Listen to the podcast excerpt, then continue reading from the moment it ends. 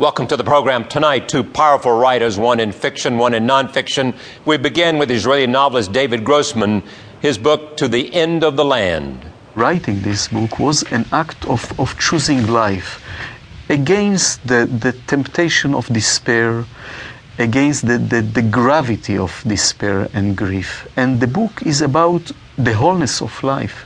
It's a very vital book. And the powerful story of African American migration from the South to the North. Isabel Wilkerson's book is called The Warmth of Other Suns.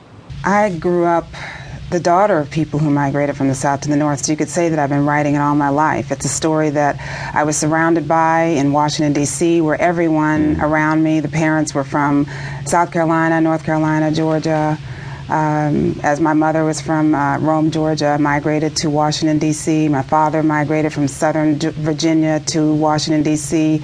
Different decades, would never have met had there been no great migration, had they not left the South and landed in the same city.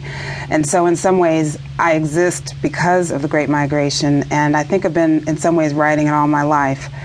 David Grossman and Isabel Wilkerson coming up.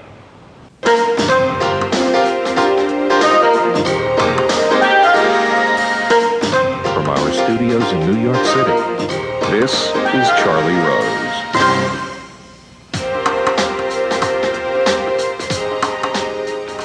David Grossman is here. He's one of Israel's preeminent authors. He writes both fiction and nonfiction. His novels See Under Love explore the Holocaust with the eyes of a child. In The Yellow Wind, he reported on life in the occupied territories in the late 1980s.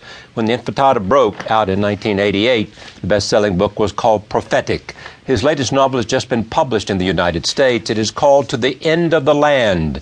I am pleased to have David Grossman back at this table. Welcome.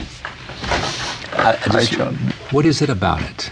It is about uh, life within a conflict, a violent conflict.